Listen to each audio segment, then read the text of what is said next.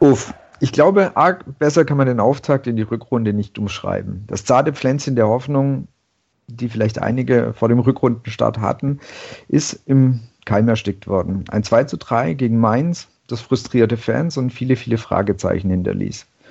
Die Unruhe im und um im Verein wächst von außen betrachtet und die Tabellensituation wird nur dank Nürnberg und Hannover nicht noch katastrophaler. Wieder einmal viele Fragen und viele Themen für den Brustring Talk. Und damit herzlich willkommen zur 59. Ausgabe. Mein Name ist Martin und ich begrüße erstmal wieder Jasmin, die seit langer Zeit wieder dabei ist. Hallo Jasmin. Hallo. Und unseren Gast, der den VfB ja, aus Berlin beobachtet, Marc Prost von der Zeit. Herzlich willkommen, Marc. Hallo, freue mich, dass ich dabei sein darf. Auch von mir an dich herzlich willkommen. Und ähm, ganz zum Beginn stell du dich doch mal kurz vor und auch wie deine Verbindung zum VfB ist. Ja, ich ähm, bin 47 Jahre alt, lebe in Berlin, bin Journalist, schreibe äh, für die Zeit, komme ursprünglich aus Stuttgart, bin im, im Remstal aufgewachsen und habe später in Stuttgart Abi gemacht. Und äh, ich bin zum VfB gekommen, so ein Verein, man sucht sich ja nicht den Verein aus, äh, bei dem man Fan wird, sondern der Verein wird einem gegeben. Und äh, den VfB gab mir mein Vater, indem er mich mitgenommen hat. Äh, Ende der 70er Jahre war das. Mein Vater hatte eine Dauerkarte im Neckarstadion ähm, und das war Dukla Prag, UEFA Cup, Mittwochabend. Es war schweinekalt, daran erinnere ich mich. Ich erinnere mich, dass es 4 zu 1 ausging und ich habe die Komplettausstattung bekommen. Ich hatte einen, äh, einen Schal, eine Mütze, ich habe eine VfB-Flagge bekommen. Ähm, den Schal und die Mütze habe ich, glaube ich, dann in der Nacht und so überhaupt nicht mehr ausgezogen und dann, dann war es um mich geschehen. Das muss so 1978, glaube ich, gewesen sein. Ähm, ich habe dann, als wir später nach Stuttgart gezogen sind, äh, 1984 stand ich im D-Block, als, als wir mit, einem, mit einer Heimniederlage gegen den HSV Meister geworden sind. Ich äh, habe es verpennt, 1989 eine, eine Karte zu kriegen fürs, fürs UEFA Cup Endspiel gegen, gegen äh, SSC Neapel. Ich bin 97 nach Berlin gefahren, äh, als ich noch äh, in Stuttgart gewohnt habe, um, um zu sehen, wie wir den Pokal holen. Und ich habe 98 geheult, als wir das äh, Finale im, im äh, Pokal der Pokalsieger verloren haben gegen, gegen Chelsea. Vielleicht, weil klar war, das ist das letzte Spiel von Löw und es wird, es wird dann Winnie Schäfer kommen, was ich ganz furchtbar fand. Ähm, 2007 war, war vielleicht das schönste Jahr in meinem Leben, weil äh, da sind nicht nur wir Meister geworden, sondern da ist auch mein Sohn auf die Welt gekommen, hier in Berlin. Und ich bin dann 2007 auch im Stadion gewesen, äh, im, im Pokalfinale, war mir sicher, dass wir das Double holen, weil du kannst nicht dreimal hintereinander äh, in einer Saison äh, gegen Nürnberg verlieren, aber das haben wir dann auch geschafft. Äh, und so, so liebe und, und leide ich mit dem VfB. Okay, ähm, danke für die äh, kurze Vorstellung. Sag doch noch kurz, wo du im Internet zu finden bist. Twitter, aber vielleicht noch auch noch irgendwo anders. Genau, also ich bin äh, auf Twitter und bei Facebook äh, jeweils unter meinem Namen Mark Prost. Okay, gut, dann fangen wir doch so langsam mal an mit den Themen. Wie Martin gesagt hat, gibt es ja relativ viel, ein relativ dann doch ähm, ereignisreiches, ich würde sagen mal ereignisreich, um es mal noch positiv auszudrücken, ähm, Niederlage gegen Mainz, ähm, dann bald noch ein anstehendes Spiel, wo man vielleicht noch nicht so drüber reden möchte, gegen die Bayern. Und dann schauen wir aber auch auf paar ähm, andere Themen noch, ähm, was sich da auch anschließt. Kader, Verantwortliche, aber eben auch äh, den Blick auf den VfB ähm, von außerhalb und wie Marc das jetzt eben in Berlin erlebt. Aber beginnen wir doch jetzt erstmal ähm, mit Mainz. Teilweise Startelf groß verändert, gleich die beiden Neuzugänge drin. Ähm, in der Halbzeitpause zwei Wechsel gleich, ähm, Gonzales und Insua für Sosa und Aogo und dann später noch Donis. Und ja, wie habt ihr die ähm, Aufstellung dann besonders am Anfang und der ersten Hälfte dann auch wahrgenommen? Fang du mal an, Marc. Also erstmal fand ich es mutig, dass, dass er gleich beide Neuen reingenommen hat. Zuber Esswein, ich habe es äh, nicht verstanden, äh, warum Aogo gespielt hat. Ich habe auch die Aussage aus dem Trainingslager, dass Aogo Teil der sogenannten Achse sei, äh, nicht verstanden. Ähm, ich war fassungslos, nachdem es ja doch die ersten zwei, drei Minuten gut losging. Ich muss sagen, hier aus Berlin, ich, ich habe das Spiel ja nicht im, äh, im Stadion gesehen. Ich habe hier ein Sky-Abo, ich gucke mir die, die Spiele hier privat zu Hause oder mit Freunden an. Äh, nach den ersten drei, vier Minuten ging ja nichts mehr. Es gab irgendwie keine Spielidee, keine Kombination. Was mich verwundert hat, war, dass keiner den Ball festmachen konnte, weder am, am gegnerischen Strafraum, aber auch nicht in der gegnerischen Hälfte. Ich fand, dass Mainz uns relativ äh, früh hinten reingedrängt hat, auch eingeschnürt hat und dass es überhaupt keine Spieleröffnung, nichts nach vorne gab. Ähm, also, wie gesagt, ich, ich war fassungslos. Ja, das Interessante ist, um das eigentlich da den Faden aufzunehmen, ist, ähm, genau diese zwei, drei Minuten am Anfang, da waren ein paar schnelle Bälle, ähm, es waren ein, zwei herausgespielte ja, Angriffe nach vorne, wo man gedacht hatte, oder wo ich ganz kurz gedacht hatte, hey, da hat sich im Trainingslager ein bisschen was getan. Da ist irgendwie, da ist Bewegung reingekommen und man hat was versucht, man hat versucht, schnell zu spielen. Das war in ein, zwei Situationen auch nochmal zu erkennen, dann ähm, auch in der ersten Halbzeit, wo man gedacht hat, hey, es hat sich irgendwas getan, aber wie du es auch gerade schon gesagt hast, Marc, es, es hat sich ja dann super schnell wieder verflacht. Diese, diese kurz, dieser Anfangs, jetzt wird Euphorie wäre jetzt übertrieben, aber dieser Anfangselan, der war ja ganz, ganz schnell wieder dahin und das war eigentlich sehr, sehr schade zu sehen, dass man einfach diesen, diesen Elan oder diesen versuchten, wir versuchen Druck aufzubauen, dass man das halt einfach nicht länger als ein paar Minuten durchgehalten hat. Ich glaube, was, was halt äh, interessant zu sehen ist, und da sind wir jetzt vielleicht auch schon ein bisschen in der Frage, woher kommt, also in der Analyse, ist, dass der Mannschaft komplett die Sicherheit fehlt. Also die Sicherheit im Spiel, die Sicherheit in der Spieleröffnung, die Sicherheit äh, in, in den Kombinationen. Das ist natürlich eigentlich etwas, was du normalerweise im Trainingslager dir drauf schaffst. Äh, Selbstbewusstsein, auch der Versuch, dann so die berühmte Fußballerphrase wenigstens über den, den Kampf ins Spiel zu finden. Ähm, ich fand die ersten Aktionen zum Beispiel von, von Sosa äh, eigentlich ganz gut. Ähm, und dann ist mir aber aufgefallen, dass zum Beispiel die Spieleröffnung, also wenn Zieler den Ball hatte und ihn nicht nur nach vorne geschlagen hat, dass es eigentlich immer über, über, über Sosa ging, dass er immer der Erste war, der, der das Spiel von hinten raus machen sollte. Und damit war der Junge komplett überfordert. Dann schlichen sich Fehler ein, dann war er nicht mehr in der Lage, einen Mitspieler zu finden, dann ging der Ball ins Aus, dann wurde er blind nach vorne äh, geschlagen oder landete sofort beim Gegenspieler. Da habe ich mich gewundert, jetzt rein nur in der Spieleröffnung, äh, wo ist denn ein Castro in dem Augenblick? Warum bietet sich denn ein Naogo oder warum bietet sich auch ein Gentner aus dem Mittelfeld nicht an? Ähm, da war es doch schon so, dass die Mannschaft sich eigentlich versteckt hat hinter einem jungen Linksverteidiger. Das ist völlig irre. Der dazu noch, wie man dann jetzt ja weiß, äh, die falschen Schuhe anhatte. Ja, Was man auch gesehen hat, er ist ja wirklich ein paar Mal ausgerutscht und ja ähm, ja. einfach nicht standsicher gewesen. Deswegen sind mit Sicherheit auch ist dann seine Verunsicherung größer geworden, weil er halt, mh, hm, klar, ist ausgerutscht, aber du fragst dich, warum zur Hölle hat der die falschen Schuhe an? Jetzt kann man einerseits sagen, klar, der Spieler ist dafür nochmal auch verantwortlich, um Gottes Willen, ich will den da nicht rausziehen, aber der muss doch ähm, im Umfeld, äh, der Moischi, irgendjemand muss sagen, Junge, du hast die falschen Schuhe an oder das, während dem Spiel, ich meine, das ist jetzt nicht, hat man auch alle schon gesehen, dass Spieler während dem Spiel mal Schuhe gewechselt haben. Also es gab es ja schon. Da muss doch einer sagen, oh, um Gottes Willen, der hat die falschen Schuhe an. Hier, komm, halbe Minute am Spielfeldrand, wechsel die Dinger. So kommst du nicht voran.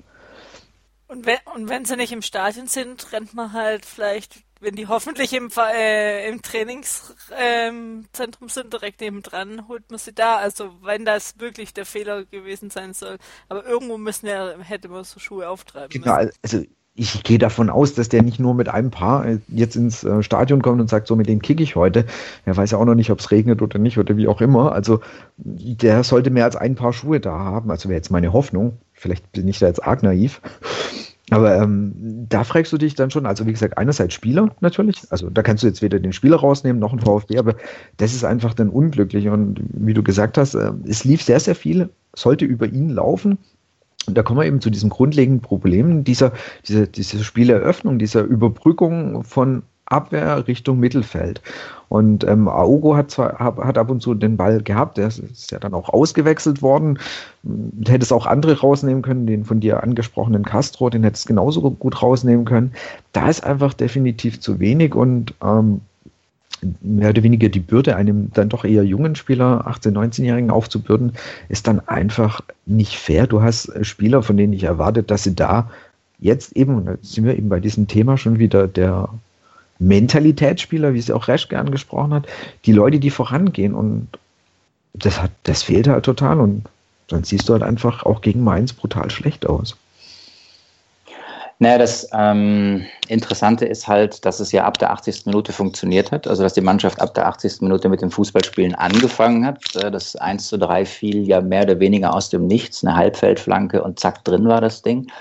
Ähm, und plötzlich funktionierte es. Also, man hatte ja so ein bisschen den Eindruck, der, äh, der Gonzales bäumt sich auf, der will was, auch gerade nachdem er dann das 1 zu 3 gemacht hatte, rennt sofort äh, ins Tor, holt den Ball, rennt wieder zurück äh, Anstoß und so. Da, da, ging ja plötzlich was. Also als die Mannschaft Morgenluft Luft gewittert hat, äh, war sie auch willig und konnte sie auch spielen. Wie gesagt, jetzt, wenn man sich das ganze Spiel anschaut, Mainz hatte eine bessere Raumaufteilung, hatte ein besseres Zweikampfverhalten. Da, da, fragst du dich schon, was haben die eigentlich im Trainingslager in La Manga gemacht? Also was hat der VfB eigentlich im Trainingslager gemacht? Und wenn du merkst, dass du kein Selbstvertrauen hast, weil du halt nach der Hinrunde hinten drin stehst, weil du merkst, ähm, du hast junge Spieler, ähm, Stichwort jetzt nochmal Sosa, äh, auf dem eine, eine große Last äh, auf den Schultern liegt, ähm, dann musst du wenigstens Wucht entwickeln. Also ich finde, du kannst auch versuchen, das haben sie in den letzten zehn Minuten, man kann Mainz auch überrennen. Und das kann man auch ab Minute eins. Was man nicht darf, ist Mainz hinterherrennen. Und das haben sie halt gemacht. Sie sind Mainz hinterhergerannt über, über 80 Minuten des Spiels. Ähm, es war, fand ich, eine völlige äh, Ver Ver Verkehrung äh, eigentlich der, der Voraussetzungen. Ähm, man hat dem VfB nicht angemerkt, äh, dass sie unbedingt drei Punkte holen wollen, dass da unbedingt was gehen muss. Man hat es nicht auf dem Platz angemerkt, auch nicht an der Seitenlinie. Ähm, das fand ich eben für, für den Auftakt zur Rückrunde, in der wir Punkte holen müssen, ähm, erschreckend. Wobei man jetzt wirklich auch die, diese letzten zehn Minuten noch fairerweise sagen muss, gefühlt hatte Mainz da einfach das Spiel eingestellt. Die, für die war das, glaube ich, gedanklich sowas von durch. Es kam keine Gegenwehr vom VfB. Und habe ich so, okay. Also gefühlt war bei denen dann einfach eh schon vorbei. Und dann eben durch dieses eine Tor hatte VfB dann ja nochmal wirklich diesen Rückenwind bekommen mit, der, mit dem Pfostenschuss von Donis ja sogar die Riesenchance auf das 3 zu 3. Im Nachhinein, natürlich hätte es mich tierisch gefreut in dem Moment. Also ich wäre da explodiert und äh, allein mit dem 2 zu 3 hast du ja gemerkt, wie das Stadion wieder kommt, wie die Kurve wieder kommt. Ähm, und aber das 3 zu 3, ganz ehrlich gesehen, wäre komplett unverdient gewesen. So, ganzer Spielverlauf und so weiter. Ich hätte es gerne mitgenommen, keine Frage, aber es wäre komplett unverdient gewesen. Und was halt einfach auch in der ähm, ersten Halbzeit aufgefallen ist, wie die Gegentore gefallen sind oder letztendlich auch das 3 zu 0. Wenn du dir das 2 zu 0 anguckst, da stehen vier oder fünf, vier, vier, vier, vier Weiße um mhm. einen Mainz-Spieler rum und mhm. der schafft es trotzdem. Und also da läuft so viel falsch. Also es kommt ja einerseits das, was du schon gesagt hast, ist der fehlende Spielaufbau. Das ist das eine, ja. Und dann kommen aber halt auch immer noch diese wahnsinnigen individuellen Aussetzer dazu wie kann ein Spieler in der Situation überhaupt, also wie kann es überhaupt passieren, dass er ein 2 zu 0 fällt? Und das, das hat mit Sicherheit was mit dem mangelnden Selbstbewusstsein, mit dem, ja, dem mangelnden Vertrauen in sich selber zu tun. Aber dann wirklich halt die Frage, was ist da, es ist Wintertrainingslager war es ja kurz zugegeben, es sind ja nur zwei Wochen, die Pause ist recht kurz, aber man hat es irgendwie nicht geschafft, ihn da ein bisschen Selbstvertrauen wieder einzuimpfen. Ja, wir werden ja sicher gleich noch äh, im Laufe des Gesprächs über einzelne Spieler und über, über Strukturen mhm. und, und, und die Frage reden. Das ist ja das, was so im Raum hängt. Warum funktioniert es in der Mannschaft eigentlich nicht? Also was, was ist das Problem in der Mannschaft oder was sind die Probleme in der Mannschaft? Ähm, und, und Wille hat, hat ja nicht nur was dann mit äh, den elf zu tun, die, die auf dem Platz stehen, sondern ehrlich gesagt auch mit dem, was von der Trainerbank kommt. Und ähm, wir werden ja sicher nachher auch noch über Weinziel reden, aber jetzt nur kurz an dieser Stelle. Ich ich war auch da ein bisschen erstaunt. Äh, wie gesagt, ich habe nur die Bilder gesehen, die die Kameras eingefangen haben und die, die dann im Fernsehen gezeigt wurden. Aber ähm, die Reaktion nach dem 0-1, die Reaktion nach dem 0-2, äh, da gab es nichts. Äh, Weinziel äh, hat an der Trainerbank gelehnt und hat äh, die, die Gegentore, so habe ich das wahrgenommen, ähm, mehr oder weniger regungslos wahrgenommen, mitgenommen. Ähm, es gab, äh, also ich würde oder hätte mir gewünscht, dass ein Trainer in dieser Situation wie Rumpelstilzchen an der Seitenlinie tanzt. Ich hätte mir gewünscht, dass ein Trainer, wenn dieses 0-1 fällt, und es mag Pech gewesen sein, weil es abgefälscht war durch Askasiba, ich hätte mir gewünscht, dass er an der Seitenlinie die Mannschaft einpeitscht, aufpeitscht, dass er sie pusht, spätestens nach dem 0-2, als klar war, jetzt muss hier was geschehen, es muss der berühmte Ruck äh, durch die Mannschaft gehen, hätte ich mir gewünscht, dass eine Reaktion von der Trainerbank kommt. Wie gesagt, es waren nur die Fernsehbilder, die ich gesehen habe, aber alle Fernsehbilder haben transportiert, er sitzt, er lehnt, er zweifelt, er hadert, er kaut an der Unterlippe, er ist nicht zufrieden, aber er wirkte auch nicht wie jemand, der jetzt von außen dieser Mannschaft so ein bisschen Adrenalin einpumpt.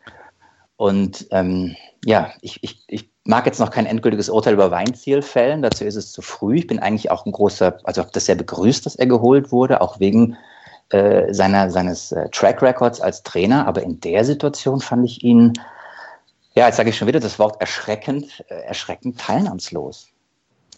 Bei ihm weiß ich, also mit, also gefühlt ist schon, ist ja schon so ein bisschen hatte man auch in der Hinrunde das Gefühl, es ist schon resignierend teilweise. So, also natürlich die Frage, ach, was habe ich mir da angetan? Also wir hatten es in der Viererkette davon, warum, warum, warum habe ich das überhaupt gemacht?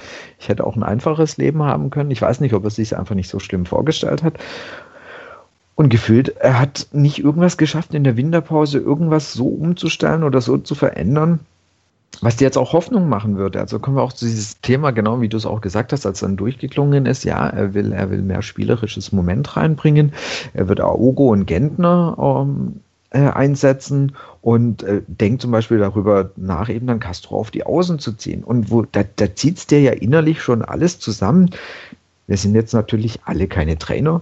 Natürlich nicht. Wir sind nicht jeden Tag bei der Mannschaft dabei, keine Frage. Aber wenn gefühlt alle unisono sagen, um Gottes Willen, was willst du denn mit Castro in der Außenverteidigung machen? Und er ist dann meines Erachtens auch noch so halbwegs beweist, dass es einfach keine gute Idee war, obwohl auch Weinziel ja hier gesagt hat, er hat eigentlich ein ganz gutes Spiel gemacht. Puh. Gut, aber nochmal, das sind, sind zwei, zwei unterschiedliche Paar äh, Stiefel und ich finde, das ist auch ganz wichtig, weil es ja immer heißt, ja, die Fans, wir Fans, wir äh, sozusagen tun so, als seien wir äh, die besseren Trainer und, und als hätten wir sozusagen die Aufstellung äh, parat. Das eine ist tatsächlich dann, äh, wen stellt er auf welche Positionen funktioniert das?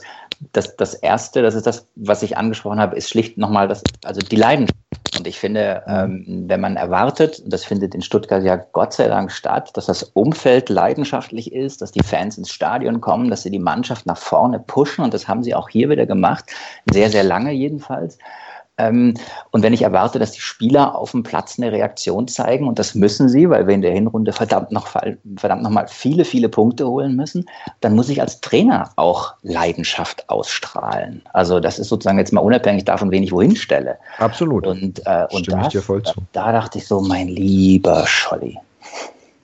Aber wie gesagt, das ist aber, hat er auch in der Hinrunde schon irgendwie, das war teilweise gefühlt resignierend.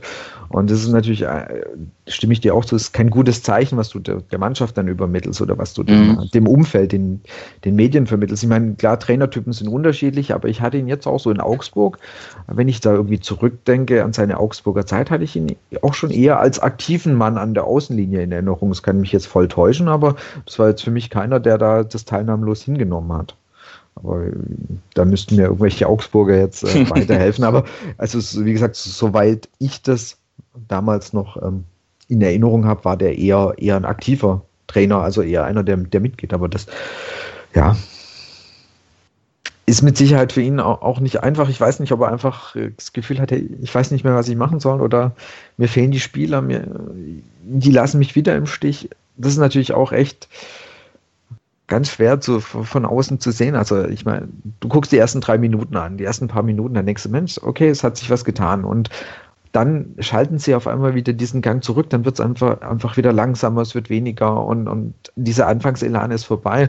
Und, und ob er da dann halt für sich auch, das kann doch jetzt nicht wahr sein. Ich, hatten das alles besprochen, wir hatten das alles durchgegangen. Sie fangen gut an und sie lassen mich wieder im Stich. Klar. Äh, also, äh, aber das, äh, das würde ich jetzt als Entschuldigung nicht gelten lassen. Nein. Ja. Erstens, der Trainer ist der Boss. Und äh, der Trainer trifft die Entscheidungen und wenn er den Eindruck hat, seine Spieler äh, lassen ihn im Stich, dann muss er ähm, eine Reaktion zeigen als Boss, dann muss er halt andere Spieler aufstellen. Die Reaktion hätte er ja auch schon nach der Hinrunde zeigen äh, können.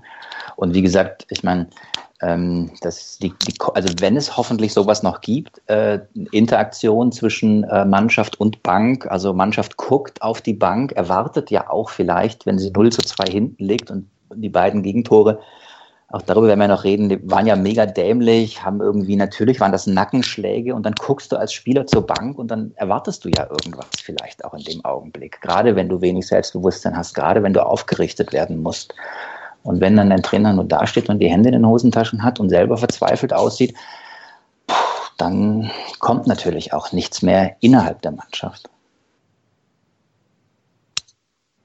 Ja, das, also klar, ich weiß, was du meinst, dass wenn, wenn quasi es passiert was und ich gucke zur Bank und Trainer, was wollen wir machen, aber es beruht wahrscheinlich so ein ja. bisschen auf, auf Gegenseitigkeit. Er wahrscheinlich auch Spieler. Was ja. soll ich denn jetzt noch machen? Also, das ist natürlich auch so, jetzt reden wir irgendwie, glaube ich, schon seit fünf Minuten über den armen Markus Weinziel. Ja, ja, genau. Also, der, äh, sagen wir es doch ganz offen, in der aktuellen Situation wahrscheinlich noch am wenigsten schuld ist und die ärmste Sorge. Genau. Also, ich meine, er, genau, er, er, muss ja mit einem Kader arbeiten, den er nun mal nicht zu verantworten hat oder nur, nur in Teilen zu verantworten hat. Natürlich hat er die Aufstellungen zu verantworten und ich glaube, er muss sich auch mittlerweile so ein paar Fragen ge gefallen lassen. Eben, warum es diverse Spieler trotz gefühlter Nichtleistung Leistung immer wieder in die Startelf schaffen. Ist es dann einfach das Thema, ja gut, ich habe halt nur die und ich habe keine anderen. Meine Auswahl ist einfach zu klein. Also, das sind ganz viele Fragen heute reingekommen. Ähm, Thema, warum eben die Herren Gentner, Aogo, ähm, Castro, warum die eigentlich doch immer wieder spielen. Auch ein Gomez letztendlich, der gefühlt jetzt nicht so arg am, am Spiel teilgenommen hat. Ja? Warum, warum diese Spieler eigentlich immer wieder eine Einsatzgarantie haben, immer wieder spielen, ist es einfach, liegt es daran, weil so wenig Material da ist und der einfach niemand anderes einsetzen kann. Also er sagt, ich muss die einfach bringen. Für mich ein bisschen bezeichnend ist ja auch, dass ein, ein Zuber, der irgendwie ein, zwei Tage davor sich erst vom Training so, ja, ich bin jetzt wieder fit, der gleich von Anfang an spielt wirft ja eigentlich auch kein gutes Licht auf den, auf den Rest vom Kader, weil es das heißt ja, ich ziehe einen Spieler, der mehr oder weniger gerade fit ist, die Mannschaft eigentlich noch nicht großartig kennt, du spielst, weil es ist besser als andere, was ich da habe. Oder auch ähm, S-Wein, den Jasmin und ich so ein bisschen auf dem Fokus hatten, also wo wir einfach den, den wir ein bisschen angeguckt haben, als weil es ein Neuzugang ist. Wenn du überlegst, der hat ja davor Regionalliga gespielt. Und auch der hat direkt seinen Startelf-Einsatz. Es wirft ja kein gutes Licht meines Erachtens auf den, auf den kompletten Kader.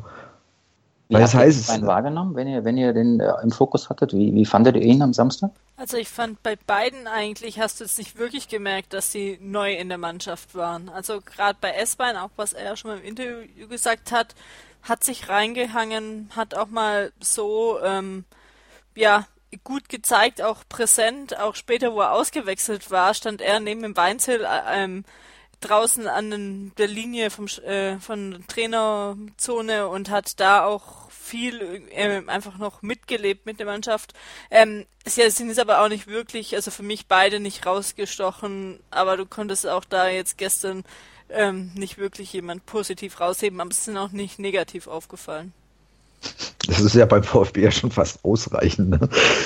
Nee, ich sag mal, aber ich ja, nee, Gefühl, nee, du hast nicht weiß, gemerkt, auch mit irgendwie so Pässen oder so, habe ich gefühlt es nicht gemerkt, dass die jetzt gerade erst seit, es war schon ein bisschen länger beim VfB, Zuber äh, noch nicht lange.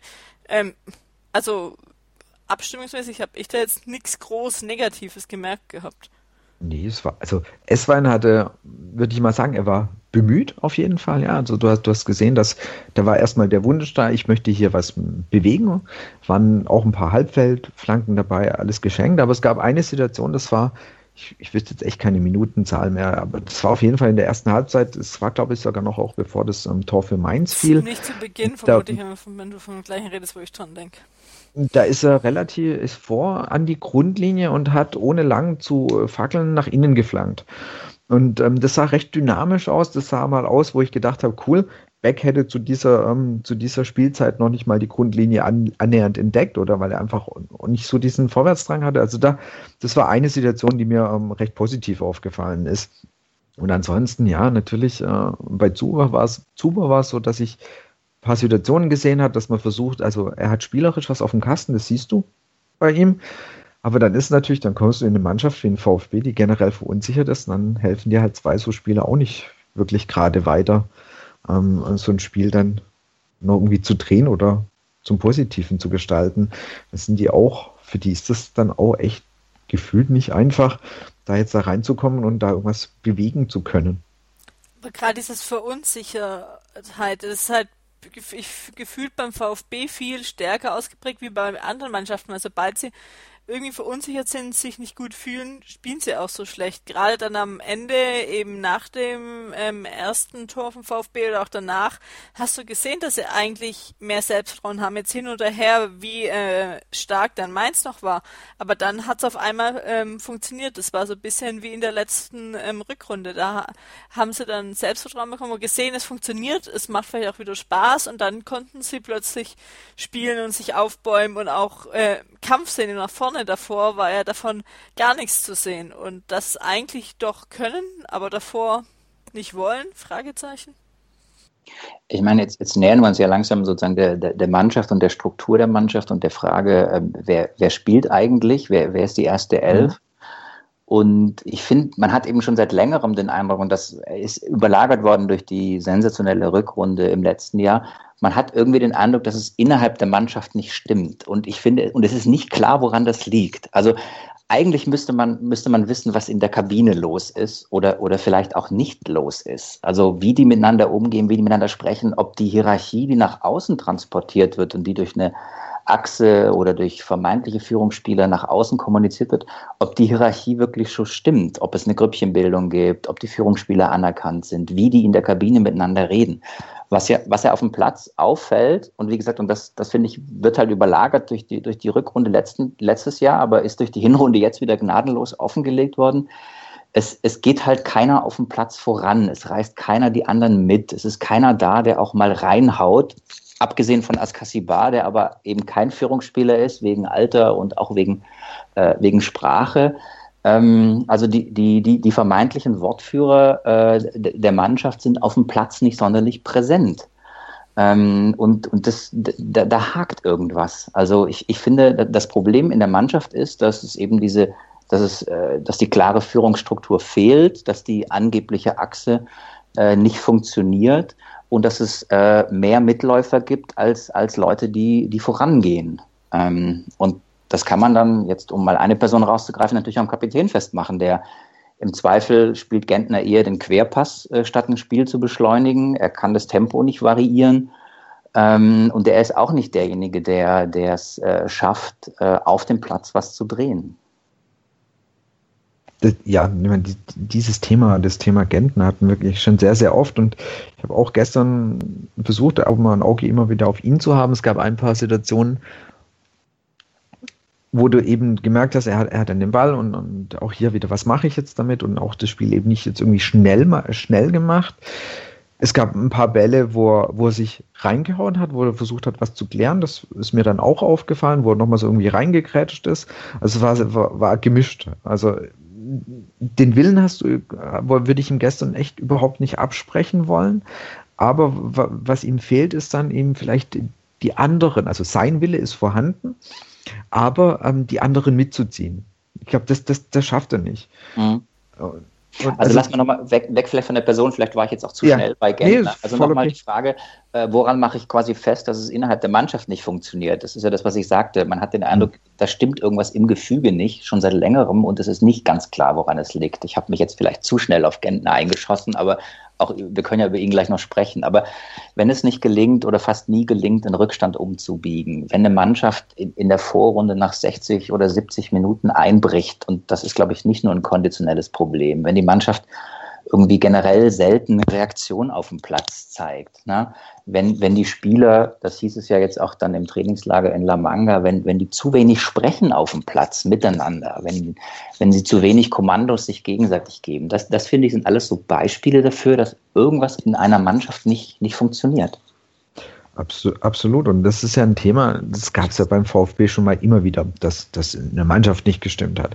Und ich kann mich halt dann noch, ähm, das ist noch nicht allzu lange her, ich glaube auch als Fernando Mera Kapitän war oder andere, da wurden dann halt mal Mannschaftsessen gemacht. Ich weiß nicht, ob die das aktuell heute noch machen.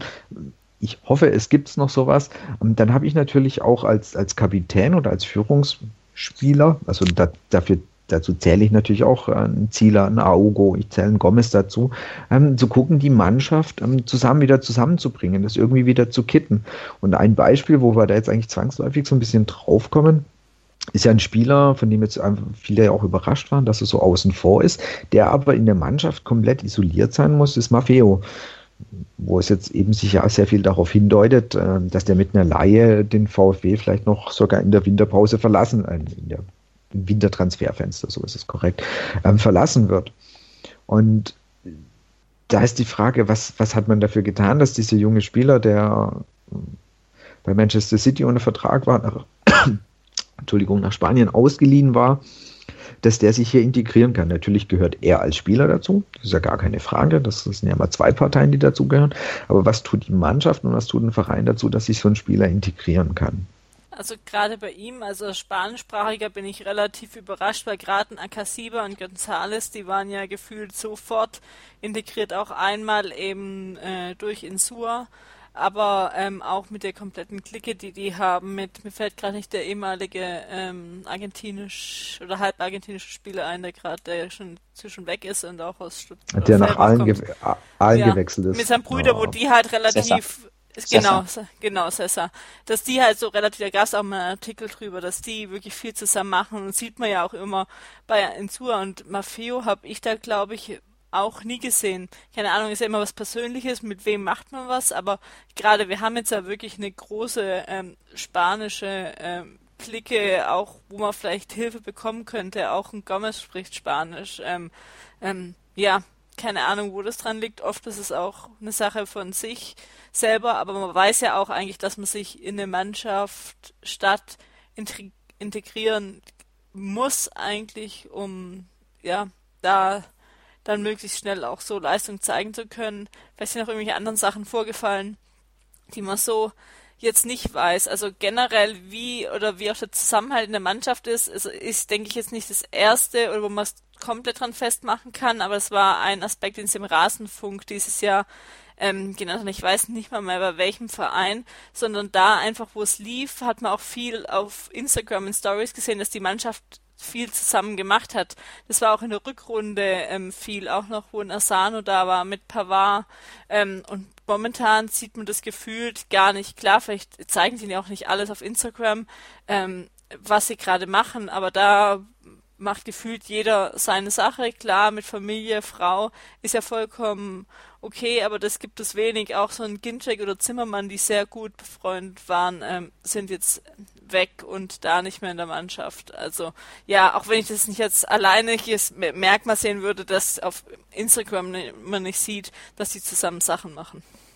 Besser nicht, wenn wir nur danach gehen. Nee, aber gerade nochmal das Thema Maffeo, da gehört logischerweise er dazu.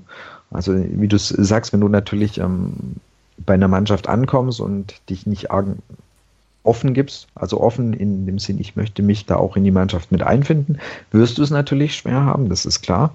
Aber es liegt natürlich dann auch an den anderen Spielern, versuchen da und dem, und dem Verein entsprechend dem Spieler den Einstieg zu erleichtern. Also ist mit Sicherheit eine Sache, wo beide Parteien eine Schuld dran tragen. Da würde ich jetzt nicht nur den VfB als quasi bösen Verein, der da alles falsch gemacht hat. Da hat Maffeo mit Sicherheit auch seinen Teil dazu beigetragen.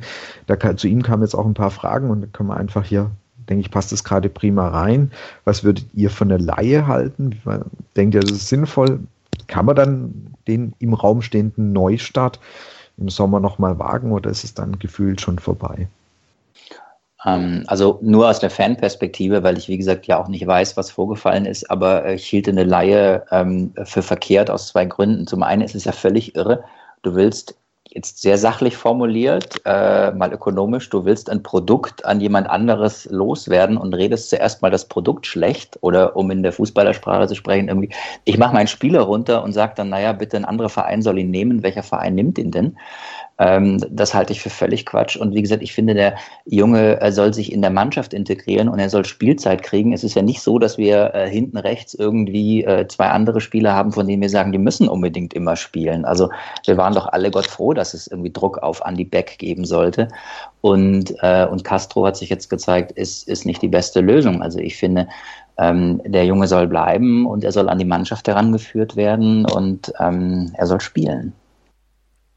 Bei mir, finde ich, kommt es darauf an, ob Weinze wirklich jetzt komplett ausschließt, dass er nicht mehr spielen wird. Dann würde ich ihm lieber sehen, dass er irgendwo ein halbes Jahr spielt, anstatt dass er Weinzel ihn durchgängig auf die Tribüne setzt. Ist aber auch die Frage, wie zum Beispiel, das ist ein anderes Thema, was wir später vielleicht noch besprechen könnten, wie lang ist Weinzel noch da oder wo daran hängt das, also, na, also na, na. Ja, später, aber so würde ich jetzt nee, nee, ähm, das so sehen. Aber was du auch schon gesagt hast, ist äh, jetzt die ganzen Details, die man ja nicht nach außen an die Presse tragen müsste, rauszutragen und jetzt auch noch mit guten Konditionen ähm, wegzugeben. Auch wenn man ihn ausleihen wollte, kann man da auch noch gute Konditionen raushandeln. Weil jetzt muss man ja quasi äh, zu null weggeben, wahrscheinlich noch das Gehalt weiterzahlen. Ich sag mal so, die Aussage war, ähm, wenn du einen Spieler verleihen möchtest, einfach sehr, sehr unglücklich von, von Weinziel. Da muss er Profi genug sein und sowas nicht öffentlich kundzutun. Ich meine, klar, alle haben gesehen, er hat nicht gespielt, er war nicht mal im, im Kader. Dann kann ich sagen, Trainingsleistung war die Woche nicht gut. Deswegen war er draußen, aber ihn quasi generell zu sagen, er muss bei den Grundlagen an, wieder anfangen, auch wenn das denn nun mal wirklich so ist, ist, wenn ich weiß, ich möchte den Spieler eigentlich verleihen und ähm, so wie das Weinziel so ein bisschen, ich finde, wenn man es zwischen den Zeilen liest, baut der so mal gar nicht mehr auf ihn. Also das hat sich für mich wirklich so angehört, der braucht mir eigentlich gar nicht mehr ankommen, da ist das Thema ist durch. Also wenn ich den so deutlich kritisiere, das war genauso wie ähm, Castro ja von Reschke sehr deutlich öffentlich kritisiert worden ist. Das finde ich halt Sachen, die sollten sie eher intern machen, und äh, gerade noch, wenn ich eben Spieler dann noch dazu verleihen möchte und ihn dann öffentlich eigentlich doch recht hart äh, kritisiere, ist es einfach taktisch nicht sehr, sehr klug. Da weiß ich auch nicht eben, ob, ob die, die Haut von Weinziel da schon echt ein bisschen dünner wird, dass er sowas macht. Aber das hat mich auch jemand ähm, draufgebracht, dass er das bei Schalke bei einem Spieler auch mal ähm, gemacht hat, den quasi öffentlich ähm, ziemlich, ja, nicht bloßgestellt, aber hat öffentlich ziemlich kritisiert hat. Also das ist jetzt, glaube ich, nicht so ganz scheint dann wohl nicht ganz unüblich äh, bei ihm zu sein. Schade ist es, wie gesagt, auf jeden Fall, weil Maffeo, das hat Marc auch gerade schon gesagt, er spielt auf einer Position, wo wir Bedarf haben. Er hat, finde ich, spielerisch auch in der Hinrunde die Ansätze gezeigt, dass er das kann. Also er hatte, finde ich, auch recht vernünftige Spiele. Ist auch eben noch ein junger Spieler. Und rein vom, von der Position her ist es natürlich, wenn er dann weg wäre, haben wir da nochmal eine Option weniger. Und dann hast du dann eigentlich so spielerische Krücken, also oder taktische Krücken, dass du eben Castro auf die Seite ziehen musst oder, oder Askasiba, da sogar schon angedacht waren, die meines Erachtens beide halt auf der Position eigentlich nichts verloren haben. Und dann würde ich mir echt eher wünschen, dass es sich Maffeo von seiner Seite aus, ich glaube, da muss auch sehr viel ähm, von ihm kommen, und Weinziel professionell nochmal zusammentun und sagen, pass mal auf, du gibst im Training wieder Vollgas, du musst an den Sachen arbeiten. Maffeo dann auch sagt, okay, sehe ich ein. Es wäre mein Wunsch, dass es auch dann ein junger Spieler erkennt, dass er vielleicht auch nicht alles richtig gemacht hat und dann nochmal Gas gibt, weil, wie Marc gesagt hat, wir brauchen den Druck für Back, für diese Position. Wir brauchen da eine Alternative. Wir können da nicht, nicht nur mit, mit einem, wie alt ist er? Paar 30-jährigen ähm, Back arbeiten. Das ist einfach keine, keine, keine optimale Situation für die Rückrunde. Also vielleicht eine Sache noch ganz kurz zu Maffeo, weil wir ja alle nicht wissen, was wirklich vorgefallen mhm. ist. Was ja Fakt ist, ist, äh, dass diese Personalie und jetzt auch äh, so wie in der Öffentlichkeit über den Spieler gesprochen wird, das hat uns ja alle überrascht. Das kam ja wie Kai aus der Kiste, hat sich ja nicht mhm. angedeutet, weder äh, in der Vorrunde noch irgendwie durch Berichte aus dem Trainingslager. Das war jetzt komplett überraschend. Und es gibt ja nur zwei Varianten. Die eine ist, äh, der Spieler ist Bruder Leichtfuß und, und, und haut nicht rein und äh, sozusagen, also es gibt Verfehlungen des Spielers, die sich auch über längeres abgezeichnet haben. Das würde mich jetzt wiederum allerdings wundern, auch nur als außenstehender Beobachter, weil dann wäre schon was durchgesickert. Also erinnern wir uns an, an äh, Donis, äh, auch im letzten Jahr, aber auch, auch, auch in diesem Jahr, wo man immer wieder über Trainingsleistungen und so schon gesprochen hat. Also da, da war klar, da gibt es irgendwie ein Thema. Das war bei Maffeo nach außen ja nie der Fall. Also neben der Variante, dass, dass der Spieler es verbockt hat, gibt es auch die Variante, dass der Spieler weggebissen wird, dass es eben eine Abstoßungsreaktion gibt äh, von den vermeintlichen Führungsspielern und den vermeintlichen Platzhirschen und dass so ein Junger, ähm, dass der auch außen vor bleiben muss, weil, weil, weil er von den anderen ja, jetzt will ich nicht sagen, gemobbt wird, das wäre zu viel, aber sozusagen, dass es einfach eine Abstößungsreaktion der, der, der Mannschaft gibt, was eben auch ein Beispiel dafür wäre, dass es, dass es nicht funktioniert. Also ich, ich weiß es nicht und natürlich wäre es jetzt vermessen, an der Stelle ein Urteil zu fällen über einen Spieler oder über das, was in der Kabine vor sich geht oder vor sich ging. Aber nur noch mal zu dem, was wir vorhin hatten. Es, es gibt ein Problem in der Mannschaft. Äh, man hat den Eindruck, dass es innerhalb der Mannschaft nicht stimmt. Und ich finde, die Personalie Maffeo haut da voll rein. Und es sind wirklich beide Varianten zumindest mhm. möglich. Und also, auch, ähm, und auch wenn er sich nicht reingehangen hat, also es, das gab es auch Erzählungen nur von letztem Jahr, dass die erfahren oder manche Spieler einfach da auch einen Donis zur Seite genommen hatten und da mal ein klares Wörtchen mit ihm geredet haben und das jetzt auch relativ lang ähm, so ja funktioniert hatte. Hm. Aber hier noch ähm, der Flurfunk hat von äh, ja, Problemen im Trainingslager von Maffeo berichtet. Also er hat sich da schon einige Sachen zu Schulden kommen lassen. Also es war, das ist schon e-, eher, eher schon auf seinem Mist gewachsen. Also er hat da schon Sachen gemacht, wo man sagt, das ist nicht professionell. Ja, also ähm, da, klar, die Frage ist immer, was kann, was kann, was kann die ähm, Mannschaft, also das heißt, was können die Führungsspieler dazu tun? Und das war ein schönes Beispiel, was jetzt Jasmin gerade genannt hat und da auch wirklich mal ähm, Gentner eben positiv, definitiv positiv positiv hervorzuheben. Der Donis äh, letzten, letzte Saison einfach gesagt, Junge, so funktioniert es nicht und so wirst du hier nicht klarkommen und so wird dein Weg als Fußballer auch nicht funktionieren und danach ist es auch besser geworden. Also er kann es wohl und aber natürlich muss da auch vom Spieler ja eine gewisse Offenheit da sein, das dann auch anzunehmen. Also da, da tut Gentner seinen Captain-Job ab und zu wohl schon. Also bei Donis hat es auf jeden Fall mal funktioniert. Es ist dann halt auch schade, dass er wieder ja, sagen wir mal, rückfällig geworden ist. Es waren ja interessanterweise, waren das ja im Trainingslager, war das ja eben Donis, Maffeo und glaube Sosa war auch noch mit dabei, die, die sich ja nicht so optimal gezeigt haben. Und da musste ich natürlich dann schon fragen, warum machen die drei Jungen das? Ist das einfach nur die jugendliche Leichtsinn oder sind die einfach von manchen Sachen so angenervt? Sind wir beim Thema Altersstruktur und Kaderzusammenstellung natürlich generell, was ja sehr auffällig ist. Wir haben sehr viele junge Spieler, haben wir ein großes Loch und dann kommen die älteren Spieler.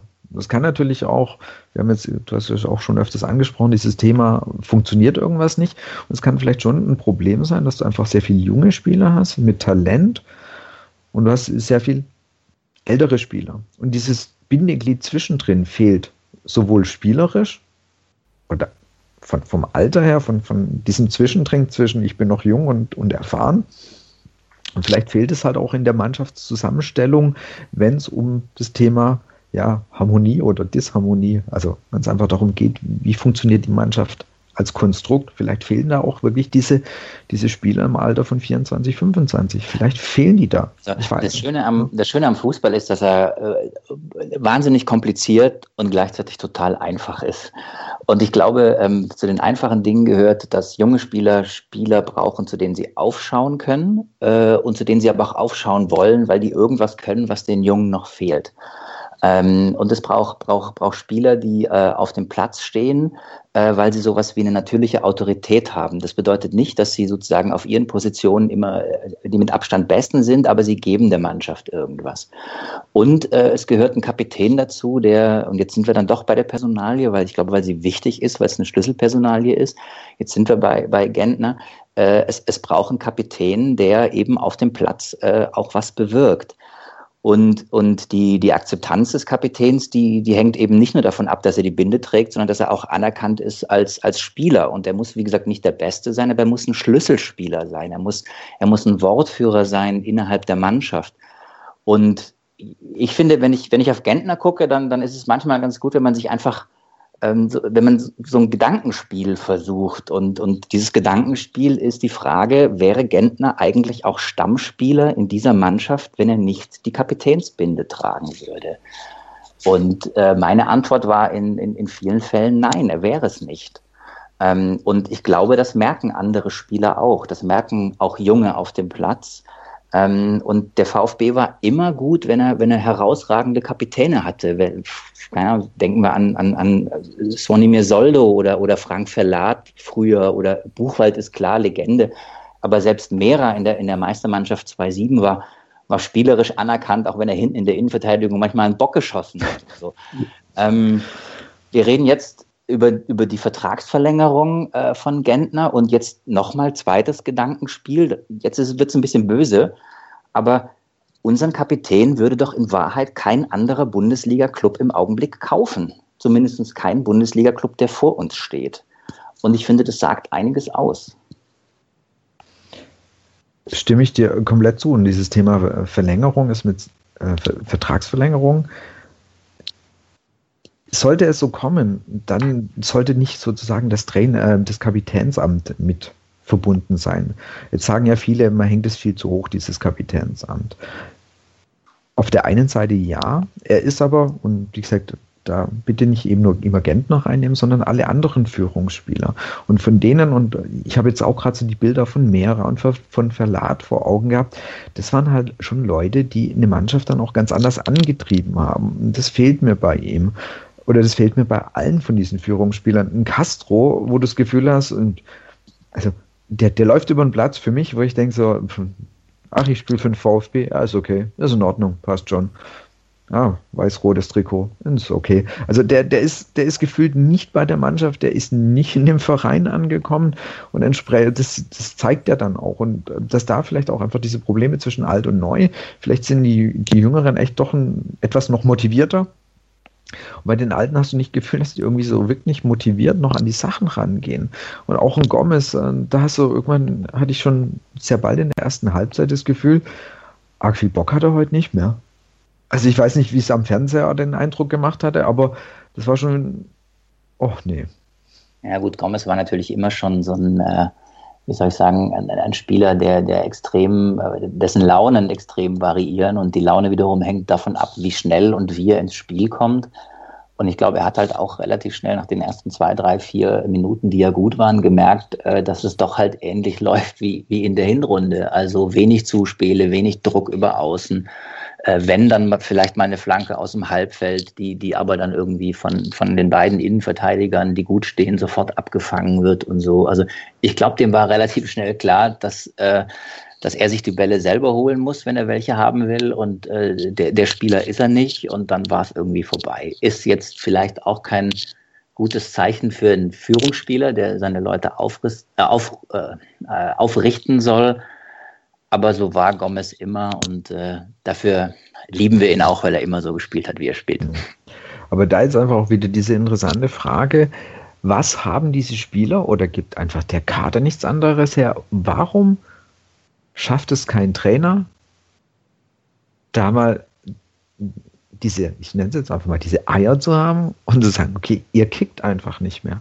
Liegt es daran, dass sie sich nicht trauen? Liegt es daran, dass sie sagen, ich habe halt einfach spielerisch niemand anderes, der irgendwie in die Richtung kommt? Ganz erstaunliches Beispiel jetzt heute aus Schalke. Ja, ja. Fair, Fährmann, ja, der hat den einfach mal gesagt, nee, raus, zack, Torwartwechsel. Und also was mich gewundert hat, war, dass das Weinziel äh, keine harten Entscheidungen getroffen hat. Ähm, das heißt ja, das ist jetzt auch irgendwie ganz einfach im Fußball äh, bei aller Kompliziertheit, äh, dass du, dass du am Anfang, dass du auch mal ein Exempel statuieren musst und mhm. dass du es am besten gleich am Anfang machst. Ähm, das hat, hat er nicht getan. Äh, jetzt sind wir wieder bei dem Thema, es stimmt irgendwas nicht in der Mannschaft. Wir wissen nicht genau, woran es liegt. Wir wissen nicht, wie in der Kabine gesprochen wird, was in der Kabine gesprochen wird. Wir wissen nur, dass ab und zu mal Michael Reschke das Wort in der Kabine führt, aber das ist schlimm genug äh, nee, im Ernst, also irgendwas ist in dieser Mannschaft, stimmt im gesamten Gefüge nicht. Und, und ähm, da müsste man tatsächlich, zumindest mit dem, mit dem Blick von außen, irgendwie einmal, einmal hart rein und womöglich hat, hat Weinziel ähm, diese, diese Chance schon vertan. Jetzt mal, um, um jemand, jemand anders zu nennen, einen anderen Namen, wo ich einfach nicht verstehe, dass er, dass er, dass er nicht weiterkommt in der Entwicklung. Ein Mysterium ist, ist, zum, ist für mich zum Beispiel auch Baumgartel. Also spielt U21 Riesentalent, macht aber irgendwie den, den nächsten Schritt nicht. Also ist ein solider Innenverteidiger, ist auch, wenn er phasenweise ein guter Innenverteidiger, irgendwie hat aber keine Konstanz, ähm, macht eben diesen, diesen, entwickelt sich nicht weiter. Und damit meine ich, äh, meine ich eben auch in Richtung Führungsspieler also in jemand, der eben auch auf dem Platz dann in der mhm. Innenverteidigung irgendwie mal, mal präsent ist. Und äh, Erinnern wir uns, starke VfB-Mannschaften hatten immer eine starke Innenverteidigung. Also 2-7 hatten wir eine starke Innenverteidigung und, und, immer wenn wir oben mitgespielt hatten, dann sozusagen hat das, hat das hinten gestimmt. Starker Torwart, starke Innenverteidigung war immer ein Erfolgsrezept beim VfB und Und ich weiß nicht, also entweder kann Baumgartel nicht äh, mehr, also jetzt in Richtung Führungsspieler, will er nicht, lässt man ihn nicht? Das würde ich wahnsinnig gern wissen. Hm. Wobei, also ich finde seine Leistung wirklich gut. Jetzt am Samstag jetzt nicht unbedingt, aber sonst finde ich, macht er echt einen sehr, sehr guten Job. Aber ihm fehlt halt vielleicht auch an der Seite jemand, ein Spieler, der ihn wieder mit voranbringt. Ähm, weil wenn du auch mal guckst, äh, die, die letzten großen Innenverteidiger-Talente oder so, die wir hatten, äh, Serdar Taski und so weiter, die hatten ja ganz, ganz starke Spieler auch neben sich, diese, die dann die Spieler auch wieder mit vorangebracht haben. Und Bart Stuber taugt da halt leider gerade überhaupt nicht als Vorbild, äh, weder spielerisch, glaube ich auch sonst noch von ein, zwei anderen Sachen, der auch nicht so unbedingt in die Mannschaft passt, gefühlt. Und der ist jetzt vielleicht eben keiner, der einen jungen Spieler mit voranbringt. Und ähm, ich, äh, Leute wie Del Pierre, äh, wie damals Bubble, habe ich das Gefühl, das waren welche, die auch den, den Willen und den Wunsch hatten, diesen jungen, diese jungen Spieler mhm. mit voranzubringen und an deren Seite die dann gewachsen sind. Weil unsere Innenverteidigung ist jetzt jung. Ja, die ist jung. Das ist Kempf, das ist Baumgartel oder und Pavard. Und das sind alles junge Spieler. Und die haben natürlich eigentlich gerade keine gut spielenden, also wir haben es im Verein, aber sie sind nicht auf dem Platz und spielen gar nicht gut. Gut spielen Innenverteidiger, die sie halt auch mit, mit hochziehen und vielleicht auch mit weiter voranbringen. Also das ist für mich gerade ein Manko, was wir haben du brauchst ja die jungen Spieler lernen nun mal echt von den Älteren und Erfahrenen oder können sich von den Sachen abgucken, können mit denen sprechen. Also ich meine, ganz normales Berufsleben, ja, wo kriegst du einfach Tipps und, und äh, Tricks her? Das sind sehr oft einfach die älteren Erfahrenen in der Hoffnung, dass sie es weitergeben wollen, will ja auch nicht jeder. Ja, die dann einfach so einen jungen Spieler mit voranbringen. Und das, das fehlt, glaube ich, Baumgartel. Und er hat ich weiß nicht, ob er, ob er den Wunsch hat, auch da mehr in Richtung Führungsperson zu gehen, Persönlichkeit zu gehen. Das weiß ich nicht. Tendenziell glaube ich ja. Und mein Gefühl sagt mir, wenn man ihn fragen würde oder wenn man sagt, ähm, hast du da Bock, ein bisschen mehr in die Richtung zu machen? Ich glaube, er wäre nicht abgeneigt. Und dann ist auch natürlich die Frage, wie, wie sein Standing ist. Frage ist, gibt es eigentlich gerade einen Mannschaftsrat? Haben wir sowas? Nee, ich glaube nicht. Gell, nicht, mehr. nicht, nicht, das gell? war unter Wolf hat der nicht doch damals noch mal im Trainingslager oder danach gab es, glaube kein mehr, aber du hast jetzt hier auch diese Sache, also diese Führungsspiele, die du vorhin auch mal genannt hattest, oder sag ich mal, beim VfB meistens Großteil die älteren Spieler, da hast du halt einfach einen Riesensprung auch zum Baumgartel, von dass er in diese, ähm, sag ich mal, ältere Clique reinkommen sozusagen. Du hast jetzt nicht irgendeinen Führungsspieler, was ja auch sein kann, die nicht ähm, 30 plus sein müssen. Es kann ja auch sein, dass ein Führungsspieler 23, 24 ist, wenn er dementsprechend ähm, Können, Auftreten ähm, hat und auch ähm, eben sich das zutraut, ähm, diese Rolle auszufüllen. Das gibt es bei uns halt eben nicht irgendwo dazwischen, weil wir dazwischen kaum jemand haben in dem Alter das ist mit Sicherheit eben wieder, also wir haben ja bei der Kadergestaltung. Also so, so schön, dass der Kader sich auch am Anfang großteils auf dem Blatt gelesen hat, er funktioniert halt nicht. Er funktioniert mit Sicherheit durch, ähm, es gibt einfach ein paar Positionen, die nicht gut besetzt sind. Ähm, das sind die Außen, das ist das Thema Schnelligkeit, was auch Weinzierl äh, ja angesprochen hat, wo das ja deutlich gemacht hat. Und auch dazu kam eine Frage, warum eben dieses, dieses, so dieses kreative Zentrum ähm, warum das nicht angegangen wird, warum, warum da fehlt es einfach. Schön ist eben, wir haben eben keinen, der das Spiel macht. Und deswegen war ja diese Idee mit Augo Gentner irgendwas in der Zentrale zu machen, aber auch das reicht halt nicht aus. Auch das sind beides nicht die Leute, die, die, die wirklich das Spiel machen. Und daran fehlt es. Es fehlt an den Außen.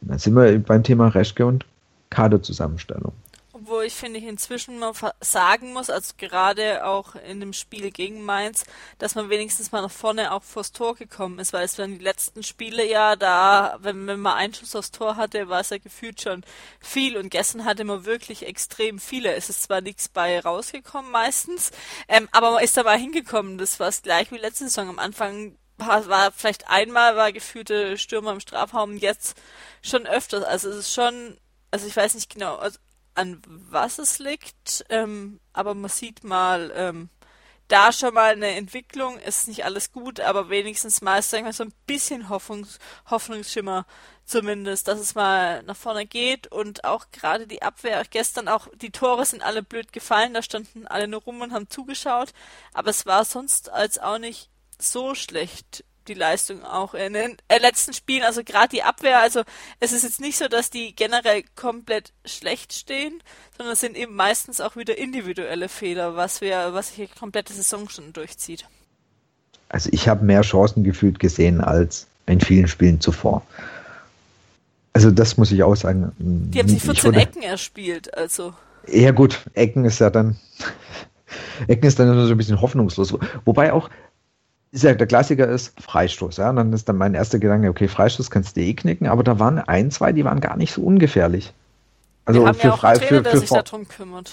Hätten wir, sollten wir haben. Also es waren zwei Freistöße, die mit ein bisschen Glück oder einem schlechteren Keeper vielleicht sogar zu einem Tor hätten führen können. Und das ist ja schon mehr als äh, das übliche drei Meter übers Tor oder direkt in die Mauer rein. Also wenn wenn so kleine Ansätze gibt, finde ich auch, weil dieses Thema, dass, dass wir ein paar Chancen herausgearbeitet haben, für mich gefühlt ein paar mehr als die letzten Spiele. Die Nutzung der Chancen, das ist natürlich noch dann allerdings das große Manko dass wir dann aus, wenn wir schon Chancen haben, dass wir dann natürlich viel zu wenig bei rausholen. Und was noch aufgefallen war dann, dass die meisten Standards gestern von Sosa und Esswein gemacht, äh, ausgeführt wurden, was bis jetzt ja die entweder nicht groß gespielt haben oder noch gar nicht im Verein waren.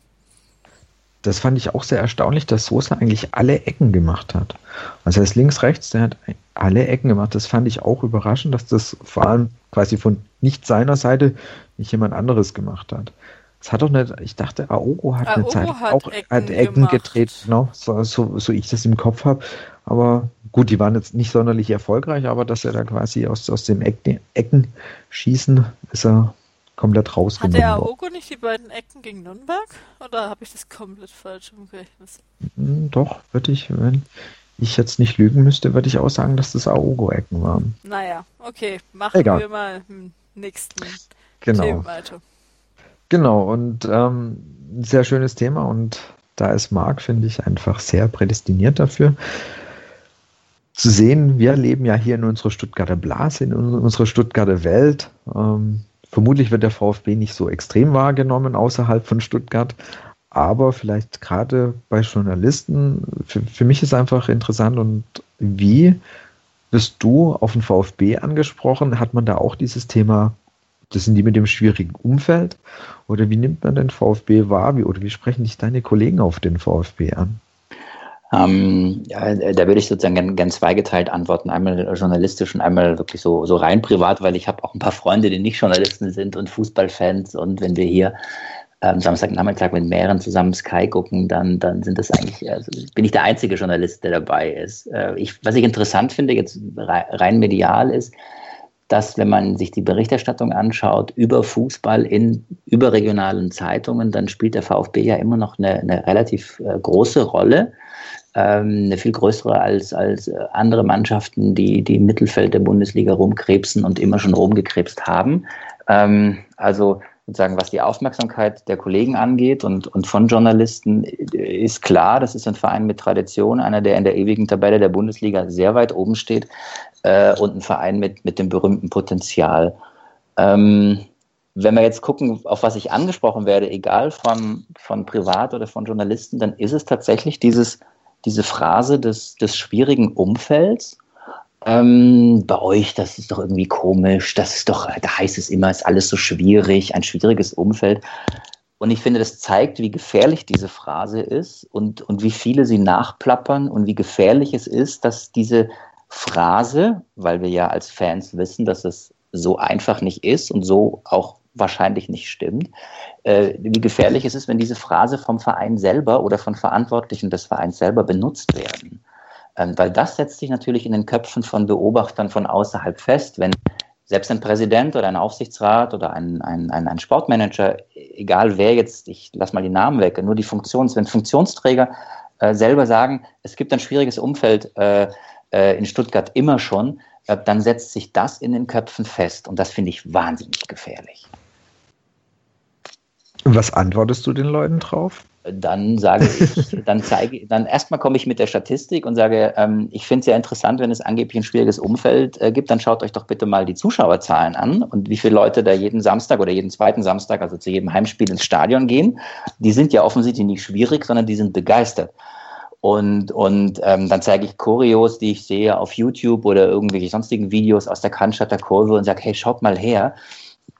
Übrigens, äh, das, was, was, äh, was äh, immer zum, zum ersten Heimspiel an, an Choreo und auch an, an, an, an Marsch und so Richtung Stadion äh, kommt und was ja auch dann in äh, Fotos sich äh, entweder im, im Netz oder auch in, in gedruckten Zeitungen irgendwie wirklich auch überregional wiederfindet, das sehen die Leute dann auch. Also die sehen schon auch, hups, da gibt es ja Fans, die, die richtig gut sind. Ähm, was ich auch interessant finde als, als zweites Ding, äh, ist tatsächlich, weil wir ja die ganze Zeit rätseln, was ist eigentlich los mit dem Verein und warum funktioniert es in der Mannschaft nicht. Ähm, das, das Verstehen Außenstehende natürlich erst recht nicht. Äh, da gibt es ganz bitter eine Parallele zum, oder angebliche Parallele zum HSV, auf die ich natürlich immer angesprochen werde, nach dem Motto, das ist doch irgendwie das gleiche, zwei Traditionsvereine, äh, die Probleme haben. Was ist denn eigentlich los? Ähm, also, um Strich drunter zu machen, ich glaube, es gibt eine große Neugier auf den VfB. Ich glaube, es gibt immer auch eine große Bereitschaft. So war es zum Beispiel 2-7 oder, oder ähm, damals noch zu Zeiten magisches Dreieck oder so. Immer wenn, wenn, wenn, wenn, wenn eine Mannschaft ähm, begeisternden Fußball gespielt hat, wenn es irgendwie aufsehenerregende Spiele gab, wenn man den Eindruck hatte, uh, da bewegt sich was. So war es dann auch natürlich in der Rückrunde letztes Jahr. Ähm, dann springen die, die, die Nicht-Stuttgarter, die Nicht-VfB-Fans, dann springen sehr viele sehr schnell auf den VfB an. Also es gibt tatsächlich eine große Bereitschaft, sich auf den Verein einzulassen und, und mitzufiebern oder zumindest hinzugucken, eine viel größere, als es sie bei, bei anderen sagen wir mal, Vereinen aus dem Mittelfeld der Bundesliga gibt. Das ist eine Riesenchance. Und wie generell ähm, werden Dietrich und Reschke überhaupt die Thematik wahrgenommen? Bei uns ist es allgegenwärtig, gerade auch wenn du viel auf Twitter liest, aber wird es, ist diese Thematik überhaupt überregional, wird die wahrgenommen? Ein Kind in Hannover kennt jeder, aber wie ist es äh, mit Dietrich zum Beispiel? Na gut, da muss ich jetzt natürlich unterscheiden. Ich glaube, äh, meine Kollegen, die professionell auf den VfB blicken und für andere Zeitungen schreiben oder, oder andere Medien arbeiten, die wissen natürlich sehr genau, was los ist. Die kennen die Leute ja auch dann auch, auch persönlich, weil sie selber äh, äh Berichterstatter sind im Trainingslager oder weil sie selber äh, vor Ort akkreditiert sind oder zu PKs gehen oder so. Ähm, wenn wir jetzt auf der sozusagen Fan- oder, oder Beobachterebene bleiben, also nicht Journalisten, einfach meine Freunde, ähm, Dietrich äh, sagt Ihnen nichts, also haben Sie den Namen gehört, kennen vielleicht eine Verbindung zu Stuttgart 21 oder so, aber ähm, ist quasi nicht, nicht präsent, genauso wenig wie andere äh, Präsidenten oder Aufsichtsratsvorsitzende äh, anderer Clubs. Äh, Reschke polarisiert. Reschke polarisiert, weil, weil die eine Hälfte ihn für einen Perlentaucher hält und die andere sagt, naja, es muss ja einen Grund gegeben haben, warum der FC Bayern ihn abgegeben hat. Also wenn er ein Perlentaucher wäre, warum durfte er dann dann gehen? Ähm, das sind aber dann, wie gesagt, so, so Beobachtungen und Beschreibungen und Beurteilungen von Personen, die aus einer totalen Distanz kommen. Aber ähm, ist mal ganz interessant vielleicht zu hören. Spürst du eher äh, Mitleid oder macht man sich eher lustig dann jetzt gerade, wenn es so wie jetzt wieder läuft? Oder ist es eher, äh, was bekommst du damit? Oder jetzt gerade auch bei euch dann vielleicht in der Ach, Redaktion? Ich, ich finde ja, also das Schöne ist doch, dass, dass richtige Fußballfans, äh, die können sich natürlich äh, verspotten. Und wenn es jetzt keine Fanfeindschaft gibt zwischen Vereinen, äh, dann, dann, äh, dann, dann wird man natürlich, also natürlich werde ich aufgezogen, äh, wenn ich montags ins Büro komme oder wenn ich irgendwie äh, Freunde treffe, Montag, Dienstag, äh, und die mitbekommen haben, was sich wieder abgespielt hat oder was sich die ganze Hinrunde über abspielte. Ähm, aber das ist, das ist eher auch so ein Kopfschütteln, weil man es nicht versteht. Also als Außenstehender verstehst du natürlich nicht, wie eine Mannschaft, die äh, so eine Rückrunde gespielt hat, äh, plötzlich dann so eine Hinrunde spielt. Wie eine Mannschaft, äh, deren Kader früh äh, zusammengestellt war zu Beginn des Sommertrainingslagers, äh, wie die aus dem Trainingslager kommt und, und, und untergeht. Ähm, das, das sind alles so Sachen, die man, glaube ich, als, als Nicht-VfB-Fan äh, auch sieht. Darauf werde ich angesprochen. Sag mal, was ist denn da los? Warum ist es so? Ähm, und dann fällt mir eben immer auf, dass ich ein paar Sachen vielleicht beantworten kann, weil ich ein paar Spiele mehr gesehen habe als die Leute, die mich darauf ansprechen, dass ich aber viele Sachen auch nicht beantworten kann, weil ich nicht in Stuttgart bin, weil ich die Mannschaft natürlich, weil ich äh, kein, kein Sportjournalist bin, weil ich, weil ich die Mannschaft äh, nicht, nicht sehr nahe sehe, sondern nur als Fan.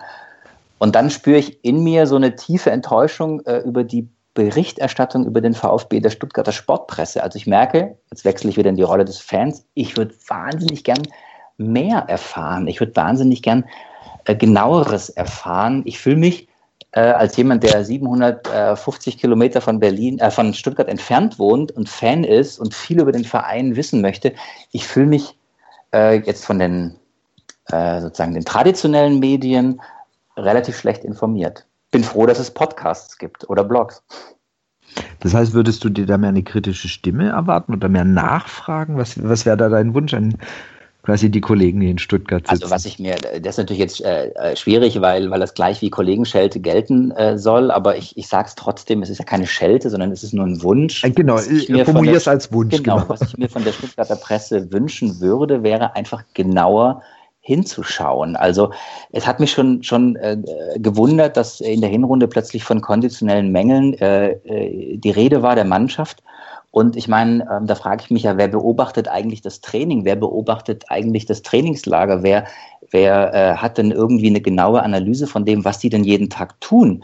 Äh, ähnlich war es bei den, bei den seltsamen Aufstellungen von Korkut in der, in der Vorrunde, der ja, äh, je weniger Erfolg er hatte, noch defensiver wurde und nach dem Bremen-Spiel überhaupt keinen offensiven Mittelfeldspieler mehr aufgestellt hat. Das wurde ähm, in, in, in, der, in, der, in der Presse nicht in Frage gestellt, das wurde aber auch nicht analysiert. Ich, hatte, ich hätte mir wahnsinnig gern äh, in dieser Callcode-Phase ein, ein kritisches, und damit meine ich nicht hämisches, sondern ein, ein genaues, ein analysierendes, ein sehr genau fragendes Callcode-Interview gewünscht, weil man hat sich doch echt gefragt, was ist denn, was macht der denn da? Ähm, und genau das gleiche natürlich mit, mit, äh, mit der Investorensuche, wie viel Geld eigentlich jetzt noch da ist, wofür das Geld ausgegeben wurde und worüber eigentlich im Aufsichtsrat diskutiert wird. Also schau, Fußballclubs sind doch heute, logischerweise wegen der wirtschaftlichen Dimension, eigentlich, Fußballclubs sind im Grunde Wirtschaftsunternehmen. Und ich finde, man müsste sie dann auch so klar und so strukturiert und so hart analysieren, wie man, wie man ein Wirtschaftsunternehmen analysiert. Also ähm, wenn eben ein Investor gesucht wird, äh, dann muss sich da, finde ich, jemand sehr, sehr, sehr reinknien in dieses Thema journalistisch und, und, und muss das echt hart und eng begleiten. Und äh, da würde ich mir manchmal einen genaueren und einen schärferen und einen engeren Blick wünschen. Genau, und du hast es jetzt als Wunsch formuliert, ich fand es jetzt auch zu genau. Ich fand es jetzt ich hoffe, das hört vielleicht jemand in Stuttgart. Und äh, also uns geht es ja auch so, dass wir, was heißt im Stich gelassen, jetzt übertrieben. Also um, es gibt halt viele Fans, die sich äh, treffen und die sich austauschen und denken, Mensch, da läuft doch einfach viel in eine falsche Richtung. Warum lese ich darüber nichts? Warum wird da mal nicht nachgeforscht? Dieses ähm, Thema, was bei der Ausgliederung ja angesprochen wurde, mit der Regionalität und vielen anderen Punkten. Und warum gibt es da eigentlich so wenig Kritisches dazu, dass das dann auch deutlicher anspricht, dass da irgendwas falsch läuft? Ich glaube, das ist das, was ähm, viele Fans sich einfach wünschen würden, dass da öfters mal eine kritische Nachfrage, eine Recherche etc. kommt, was steckt dieses Thema, was ja auch von Dietrich immer wieder natürlich ähm, gesagt wird, das hat da nichts mit zu tun und hat, hat Stand heute ja auch wirklich nicht, aber was, was, wo hängt er noch in diesen Quadrex-Themen mit drin? Was ist da noch alles am Laufen? Und äh, auch ein Thema, was in Stuttgart ja echt immer wieder für ein bisschen ja, Diskussionsstoff sorgt, ist dieses Thema, dass der VfB erst immer sagt, wir sind unpolitisch, ja, also wir, wir, wir äußern uns nicht dazu, fast alle anderen Bundesligisten oder sehr viele andere Bundesligisten tun das oder auch Zweitligisten. Äh, VfB tut es eben nicht. Warum kommt da nicht mal mehr als, also beim letzten Mal kam eine, mehr oder weniger zwei Zeilen Floskeln vom VfB. Warum versucht da keiner stärker nachzuhaken, warum es da beim VfB so hängt, warum man sich darauf beruft eben ein unpolitischer Verein zu sein. Und da war gerade in Elf Freunden war ein wunderbares Bild drin. Das muss aus den 90ern gewesen sein, äh, wo eben auf, auf der Leinwand stand, Sieg ja, Sieg heil nein, was deutlicher positioniert war, als der VfB das quasi heute tun würde. Und da ging das auch. Und da war der VfB ja auch der VfB. Und damals war er nicht politisch. Da hat er sich, also er war nicht unpolitisch, so rum. Und hat sich da deutlich geäußert. Und das würden sich manche heute einfach auch wünschen, dass der VfB das macht. Und warum ist es nicht? Wer ist da die treibende Kraft dahinter? Also es gibt einfach viel Potenzial, wo man sagt, da könnte man kritisch nachfragen und nachhören das ist, glaube ich, das, was sich einfach viele wünschen würden. Warum? Mir ist noch was anderes ja. eingefallen, ganz kurz, ähm, weil du mich vorhin nochmal wegen, oder Jasmin war das wegen des, des Blicks von außen gefragt hat. Äh, und da haben wir jetzt viel über schwieriges Umfeld gesprochen. Mhm. Was mir total ein, auffällt, ist, wenn wir zum Beispiel, wenn ich mit Freunden äh, Nationalmannschaftsspiele, Länderspiele anschaue, die sind immer ganz erstaunt, wenn ich erzähle, oder wenn es vielleicht in dem Augenblick berichtet wurde, wie viele aktuelle oder ehemalige Nationalspieler mal bei uns waren oder in der Jugend hier ausgebildet wurden. Das wissen tatsächlich viele nicht.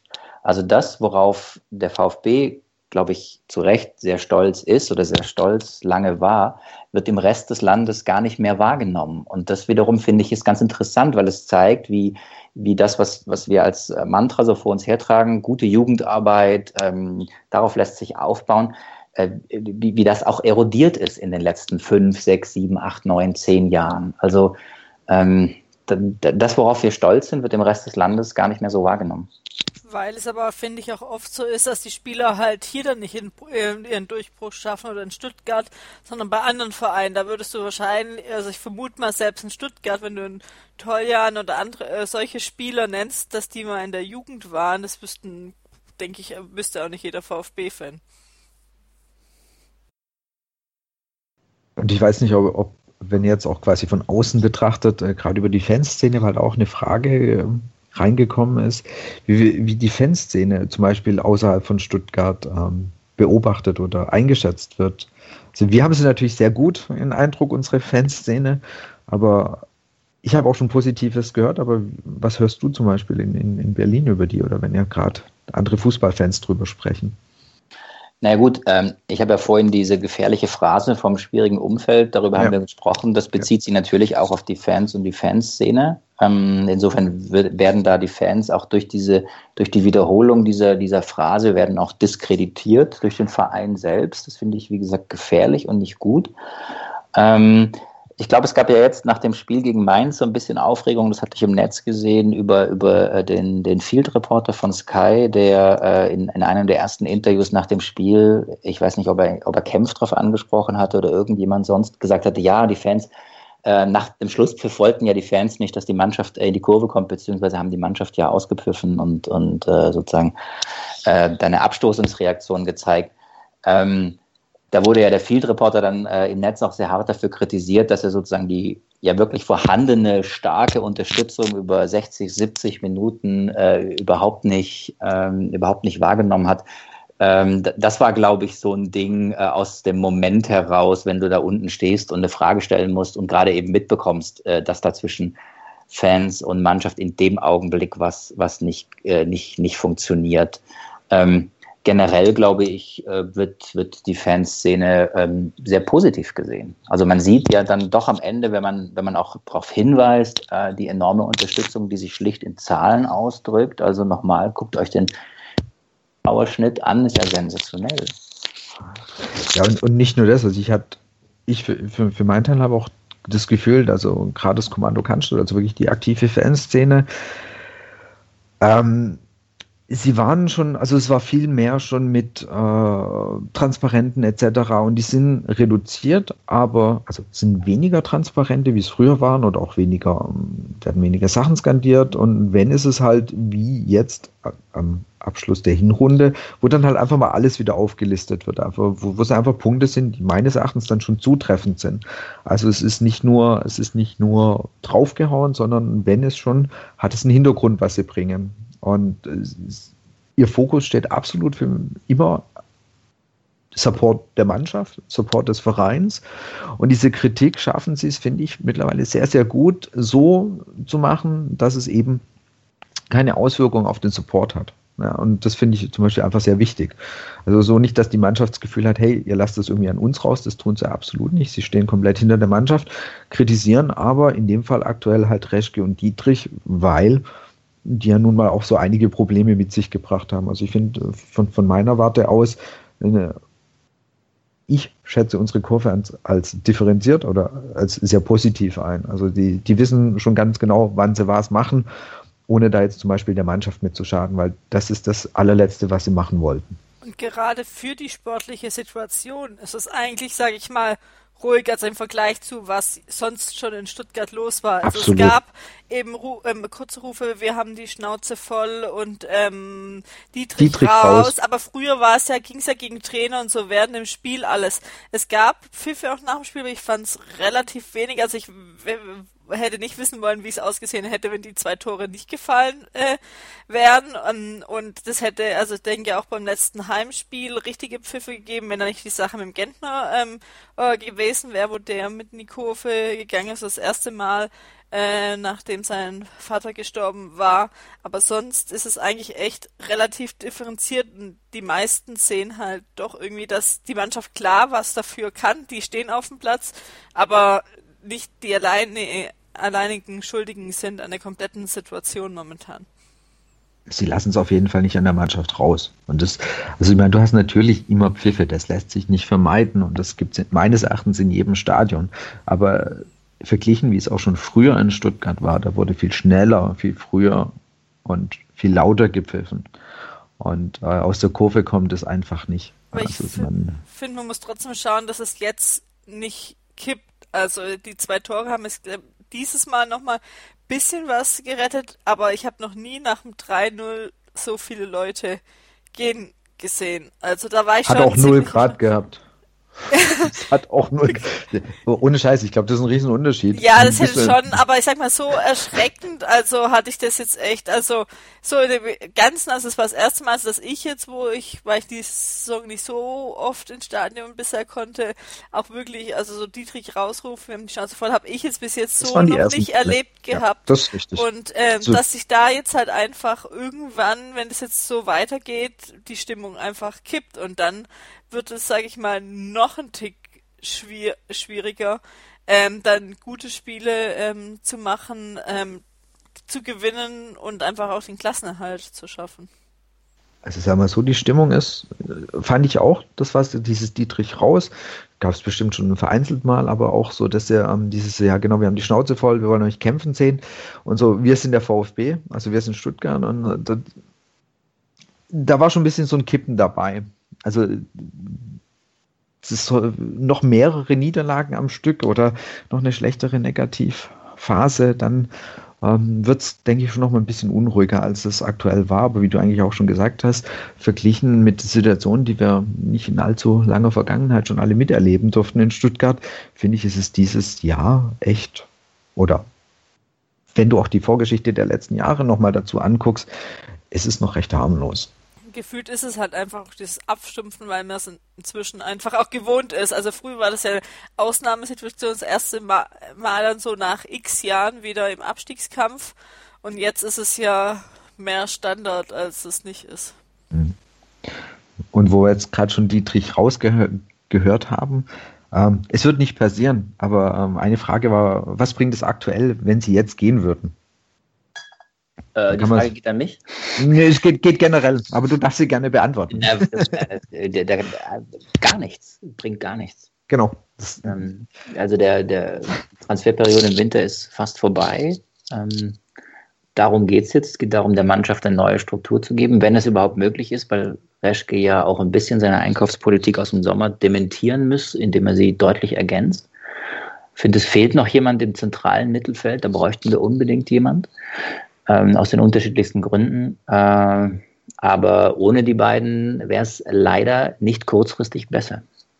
Zumindest jetzt. Genau, also das Einzige, was du mit ist, ist irgendwie, es ist ein, könnte ein Signal sein, es kann ein Signal vielleicht für die Mannschaft sein, aber rein ähm, von dem Konstrukt VfB, von Spielereinkäufen, von Spielerzusammenstellung, würde es, wenn jetzt beide auf einmal weg wären, so sehr ich mir das persönlich wünsche, würde das zugegeben jetzt gar nichts bringen. Und dann einfach noch natürlich die Frage, auf was, wo können wir noch Hoffnung rausziehen? Auf was können wir noch hoffen? Können wir einfach hoffen, dass Nürnberg und Hannover weiter so schlecht sind, dass sie einfach, dass die einfach nicht vor uns kommen? Das ist vielleicht ein bisschen arg wagemutig, sich nur auf das Schlechte von Nürnberg und Hannover zu verlassen. Gibt's ja, also jetzt äh, 5 Euro fürs Phrasenschwein, ja. die Hoffnung stirbt zuletzt. Und, ähm, und es ist tatsächlich so, das muss man Stand heute sagen, Nürnberg und Hannover sind schlechter als der VfB. Und äh, deswegen kommt es halt irgendwie daran, darauf an, den, den Anschluss äh, auf Platz 15 nicht zu verpassen ähm, und irgendwie äh, sich da über die Relegationslinie drüber zu retten und 15., 14., 13. zu werden. Das ist möglich. Ähm, ich glaube, dass Hannover und Düsseldorf runtergehen. Äh, Hannover Nürnberg, Entschuldigung. Düsseldorf, Düsseldorf aber Hannover und Nürnberg gehen runter. Ja. Da ist er, habe ich jetzt gerade parallel noch so auf ähm, Twitter gesehen, dass Breitenreiter äh, Reiter ja wohl sehr mh, hm, so gut wie draußen ist. Mal gucken, was da der neue Trainer bringt, ob da der neue Trainer ein bisschen mehr bringt wie bei uns. Also das Lustige wäre wahrscheinlich, also jetzt nur, wir wollen jetzt keinen Hannover-Podcast hier machen, aber würde man einen Hannover-Podcast wahrscheinlich jetzt hören, könnte es sein, dass die über ähnliche Dinge sprechen, äh, über die wir gerade gesprochen haben. Es funktioniert, also es stimmt irgendwas in der Mannschaft nicht. Äh, Sportmanagement latent überfordert, Kaderzusammenstellung schwierig, Präsident äh, Reizfigur. Ja. Das ist ganz lustig. Also ich mag mich um Himmels Willen den VfB nicht mit Hannover äh, vergleichen. Das sind echt, da, da, liegen Gott sei Dank Welten dazwischen, was das Potenzial angeht, was den Verein angeht. Äh, aber lustige kleine Parallele. Also auf jeden Fall. Die, sorry, Jasmin. Nee, noch eine Frage dann. Und gegen wen und wie soll der VfB noch punkten, was auch noch reinkam? Weil äh, auch wenn die äh, man auf Platz 16 oder wo auch immer ähm, enden äh, wird, bräuchte man trotzdem noch ein paar Punkte. Es sind gerade immer noch nicht so viele. Naja, also vor dem Mainz-Spiel hätte ich gesagt gegen Mainz. Ähm, der, der, Punkt, also letztendlich geht es darum, dass wir in der Hinrunde ja einfach am Anfang Punkte liegen gelassen haben gegen Mannschaften, gegen die wir äh, nicht hätten verlieren dürfen oder gegen die wir deutlich hätten punkten müssen. Ähm, und gegen die müssen wir in der Rückrunde müssen wir punkten und dann reicht's. Gut, Mainz haben wir schon mal verkackt. Das heißt, die nächste Chance sind ja eigentlich dann die Spiele, die, die jetzt kommen, Freiburg, ähm, es kommt Düsseldorf. Ja. Also das, sind natürlich die, die Spiele, wo du jetzt wirklich punkten musst und wo es echt extrem kritisch wird. Wenn da nichts passiert, wenn du da keine Punkte holst, ich, das nächste Spiel ist in München, das wird nicht das Spiel sein, in dem man Selbstvertrauen sammeln kann. Da wird unser Punkt, unser Gegentorkonto wird vermutlich noch sehr stark anwachsen. Und dann kommt halt wirklich, du brauchst jetzt irgendwann diese Punkte, wie du gesagt hast, weil sonst ist eben der Abstand zu Platz 15, zu dem wirklich rettenden Ufer, sehr groß und irgendwann werden auch mal Nürnberg und Hannover mal wieder ein Spiel gewinnen und dann musst du halt auch mal wieder eins gewinnen, weil gegen wen, wie gesagt, die nächsten sind hoffentlich eben Freiburg und Düsseldorf, wo Punkte her müssen. Und sonst wird es auch immer noch unruhiger. Also wenn, also ich wenn jetzt noch x Niederlagen kommen, wird es dann eben auch noch mehr Diskussionen geben, auch Richtung Trainer, wenn dann das Kaderthema durch ist. Oder muss dann auch irgendwann kommen, weil man hat jetzt ja trotzdem seit Herbst wenig Fortschritt gesehen. Das ich glaube, niemand erwartet einen, einen Sieg gegen äh, äh in München. Ähm, aber jeder erwartet eine Reaktion der Mannschaft. Also ich finde, du musst jetzt gallig auftreten, du musst jetzt in die Zweikämpfe gehen, du musst sozusagen äh, lauter Phrasen, das Phrasenschwein quillt über, aber natürlich, also du, du musst jetzt einfach eine, eine Reaktion zeigen und äh, dich wirklich reinhauen. Und das ist das, was Weinziel in dieser Woche äh, in die Mannschaft reinkriegen muss. Und dann, äh, finde ich, kann auch eine Niederlage in München trotzdem ein Signal sein für eine gute Rückrunde, weil man sieht, okay, die wollen, die, äh, die haben es verstanden. Ähm, es ist klar, dass, äh, dass Bayern spielerisch stärker ist, doch viel, viel stärker, aber ähm, sozusagen man, man versucht es halt mit Wucht und dann mal gucken, was passiert. Ich hoffe, dass. Sorry, am Anfang des Spiels kann man das, denke ich, sogar vielleicht sehen. Das hatten wir in ähnlicher Situation schon öfters. Nur ich will mir nicht ausdenken, ähm, wie das Zusammenfallen der Mannschaft dann wird, wenn das klassische erste Gegentor kommt. Ich hoffe halt nicht, dass es wieder dieses typische wird, äh, man verliert vielleicht nur 2-0 gegen die Bayern und dann, ja, darauf kann man aufbauen. Man, das hatten wir auch schon oft genug, dass man nach einem guten Spiel gegen eine Spitzenmannschaft gesagt hat, ja, das war gar nicht so schlecht, da können wir drauf aufbauen. Das wäre halt kritisch, wenn wir das wieder machen. Also das heißt, dieses, naja, so schlecht war es gar nicht und gegen Bayern sah man nicht so schlecht aus. Darauf können wir aufbauen, weil das ist natürlich ähm, dann auch wieder sehr trügerisch wie gesagt, wir hatten schon öfters. Das würde ich mir halt auch nicht hoffen. Aber natürlich musst du mit einer anderen Einstellung reingehen wie gegen Mainz, weil sonst gehst du ja komplett unter. Also da ist ja dann, die Tordifferenz ist eh schon im Arsch. Also wirklich im Arsch. Also vielleicht waren diese zwei Gegentore noch gegen irgendwas gut, dass uns diese zwei Tore am Ende irgendwann mal helfen. Aber du solltest halt in Bayern nicht so äh, Hamburg-Style verlieren, also so 8-2 oder was die da alles auf die Mütze bekommen haben. Weil dann brauchst du gar nicht mehr auf die Tore gucken, sondern musst einfach nur noch die Punkte machen. Also letztes Jahr war es ja einfach so, wir hatten letzte Saison, Jasmin, nur das ist aufgeschrieben, 36 Gegentore in der gesamten Saison. Richtig?